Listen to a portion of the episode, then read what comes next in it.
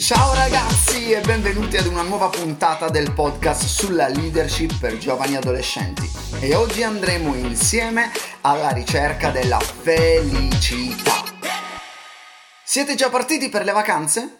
Io non vedo l'ora di partire, non so voi, ma quello che mi emoziona di più è il giorno prima della partenza. Quando sei lì a preparare la valigia, cercando di mettere eh, a posto tutto quanto prima di partire, pensando a dove sarai il giorno dopo, alle sensazioni che proverai, inizi a sentire già il profumo del cibo che mangerai e solo perché sei in vacanza ha un gusto diverso. Quest'anno penso di andare in Puglia e in Calabria per trovare la famiglia, soprattutto in questo periodo eh, di quarantena, meglio andare al risparmio. Sto già selezionando i libri che leggerò in spiaggia e a bordo piscina mentre assaporerò una gustosa bruschetta con andugia e soppressata. Anzi, se volete nel prossimo podcast potrei consigliarvi non che cosa spalmare sulla vostra bruschetta, ma qualche titolo, eh, qualche libro da portarvi sotto l'ombrellone, va bene? Qualcosa di leggero, promesso, più leggero degli insaccati calabresi, ok? Io amo la preparazione, è quello che viene prima, no? È la ricerca, i momenti che anticipano un particolare evento o una situazione. È un po' come se volessi iniziarli a vivere prima per farli, per farli durare di più, quelli belli naturalmente, ok? Siamo tutti alla ricerca di quel qualcosa che ci rende felici. Ma come si può essere felici in questo mondo? Sai che cos'è la felicità? Ti faccio un'altra domanda, sai come raggiungerla? Se ci fosse un navigatore capace di portarci lì, in quel posto lontano chiamato felicità, lo imposteremmo subito. Ho cercato su Google la parola felicità, giusto per vedere quello che usciva, e mi è uscita subito nella prima pagina la canzone di Albano e Romina. Ragazzi, uscita nell'82, io non ero ancora nato e probabilmente molti di voi neanche li conoscono. Comunque, Madre Teresa di Calcutta disse che la felicità è un percorso, non è una destinazione, non ha a che fare con un luogo, ma con il tempo. È qualcosa che vivi mentre vivi. Ci sono delle domande intime che ci mettono un po' con le spalle al muro e una di queste è sei davvero felice? Se ti facessi questa domanda a te, la maggior parte di noi risponderebbe sì sì sì certo, non, ma, ma, come? Non hai visto il mio ultimo post? Ed iniziamo ad attivare dei meccanismi di difesa trovando delle giustificazioni solo per non ammettere di non essere davvero felici. Ragazzi, vedo continuamente post felici di ragazzi tristi. La felicità non è qualcosa a cui mettere like. La vera felicità non ha bisogno di filtri. Io so già che quest'estate vedrò tante foto estive sui social dove la gente mostrerà quanto sta spaccando la sua vacanza, sembrando la più felice del mondo, mentre al di là dello schermo si sente sola e insoddisfatta. Mm. Tutti nel mondo abbiamo qualcosa in comune, la ricerca della felicità. E vorrei condividere con voi sette cose che ho imparato sulla felicità. Number one, numero uno, la tua felicità è una cosa seria. Devi prenderla sul serio, non devi permettere che circostanze, persone, preoccupazioni o altro possano rubartela. Cosa ti ridi? Sii serio! La felicità non è un gioco, non è un sentimento, non è un'emozione. Oh, non mi sento felice, non è qualcosa che senti. Siate seriamente felici.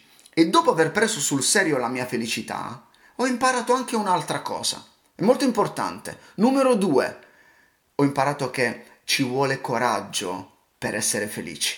Vabbè, dai, ora cosa c'entra il coraggio con la felicità? Magari mi chiederai. Affrontare le nostre paure significa conoscere meglio la felicità. Io non lo so, non, non, forse hai paura di rimanere sola o solo. Bene, ascoltami, ci vuole coraggio a interrompere quella relazione tossica che ti sta rendendo infelice. Io ho dovuto avere il coraggio di assumermi le mie responsabilità, di vincere il senso di colpa e di iniziare ad assaporare la felicità. La paura ti dirà continuamente che tu non meriti di essere felice, ma è il coraggio che ti aiuterà a non credere a questa bugia. Hai mai avuto problemi con i tuoi genitori? Io una marea. Forse, forse, sono separati, forse i tuoi sono divorziati o, o, sono altre le tensioni che vivi a casa. Bene, forse un giorno ti racconterò un po' meglio la mia storia, ma io ho dovuto avere il coraggio eh, di perdonare i miei genitori per tante cose poco piacevoli che sono successe un po' nella storia della nostra famiglia. Ragazzi, ci vuole coraggio per abbandonare il passato e abbracciare il presente come se non ci fosse un futuro ma, ma vorrei fare dei, post, dei, podcast specifici su questi argomenti ed esperienze. Che ne dite se faccio un podcast solo dedicato al perdono, a come perdonare, perché il perdono libera e ci aiuta ad essere felici e anche a come eh, lasciare andare il passato e riuscire a vivere il presente per vivere la vita eh, che noi dobbiamo vivere, a cui siamo destinati, ok? Numero 3, numero 3, abbiamo detto numero 1, la tua felicità è una cosa seria, ci vuole coraggio per essere felici, numero 2, numero 3, la tua felicità può essere rubata. La vita è piena di inconvenienti, piena di ritardi, soprattutto al sud, ok? Persone che fanno la cosa sbagliata. Molti non riescono ad essere felici perché si lasciano rubare la gioia. Forse quell'esame non è andato bene, ma di così, ti lascio l'esame, ma non ti lascio la mia gioia. Forse andrai in vacanza e mentre hai trovato uno splendido parcheggio qualcuno ti frega e ti prende subito il parcheggio. Digli così, non litigare, mi raccomando ti lascio il parcheggio, ma non ti lascio la mia gioia. Di davanti a quelle situazioni che eh, stanno rubando la tua gioia, ti lascio il mio orgoglio, ma non ti lascio la mia gioia. Ragazzi, non potete controllare quello che la gente fa. Non potete controllare quello che la gente dice, ma potete controllare il modo in cui voi rispondete. Le persone che ti rubano la gioia potrebbero non cambiare mai, perciò decidi tu di cambiare. La vita è troppo corta per essere vissuta in una maniera frustrata. Voglio dirvi una cosa, ok? Le persone hanno il diritto di dire la loro opinione. Tu hai il diritto di ignorarla.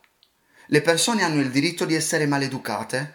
Tu hai il diritto di rimanere felici quando dai alle persone il potere di offenderti, il potere di rattristarti, gli stai dando il tuo potere, gli stai dando la possibilità di controllarti e perdi forza, diventi debole.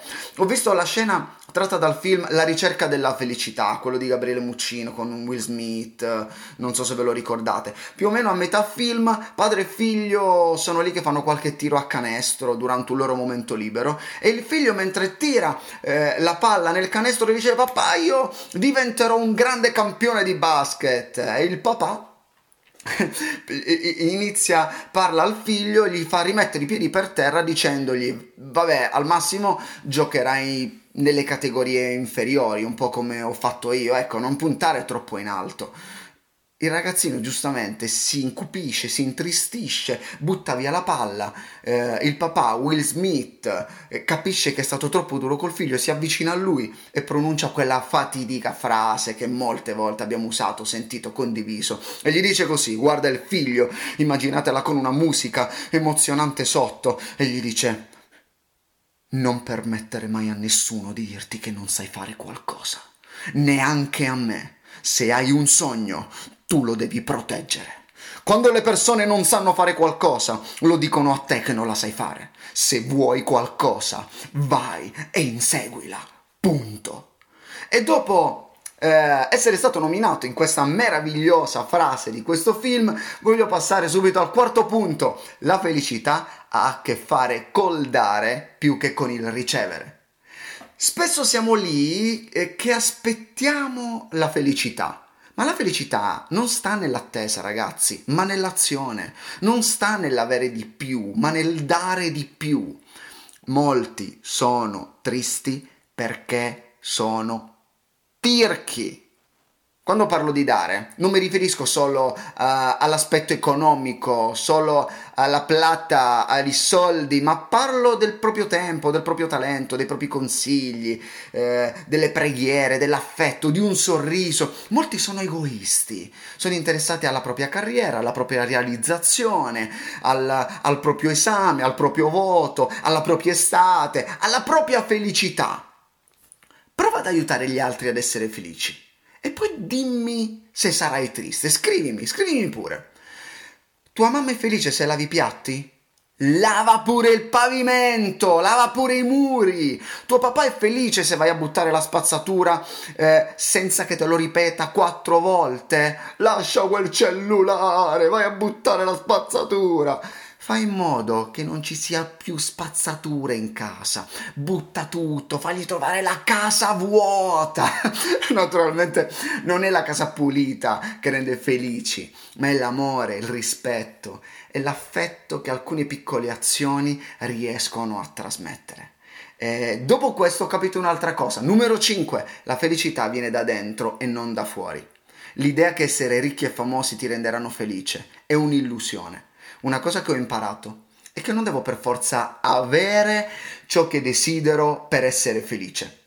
Charlie Spurgeon, un grandioso predicatore, disse: Non è quanto abbiamo, ma quanto lo apprezziamo a renderci felice. È qualcosa che viene da dentro di noi. La felicità non basta desiderarla, è qualcosa in cui credi prima di sentirla con i tuoi sentimenti, perché molte volte l'associamo a qualcosa che deve arrivare eh, da lontano, come un'emozione, un sentimento, ma inizi a credere che è già dentro di te. Alza gli occhi al cielo e afferrala con fede. E numero 6, la felicità è come il latte di giornata quando scade ogni giorno e ogni giorno prend- devi prenderne del nuovo. Molte persone aspettano che le circostanze della loro vita cambino per decidersi ad essere felici. Appena avrò un lavoro migliore, appena mi laureerò allora, appena starò meglio con la mia salute, appena mi fidanzerò. No, il punto è che per essere felice devi decidere di essere felice proprio ora e ogni giorno devi utilizzare quella porzione abbondante di felicità che hai a disposizione.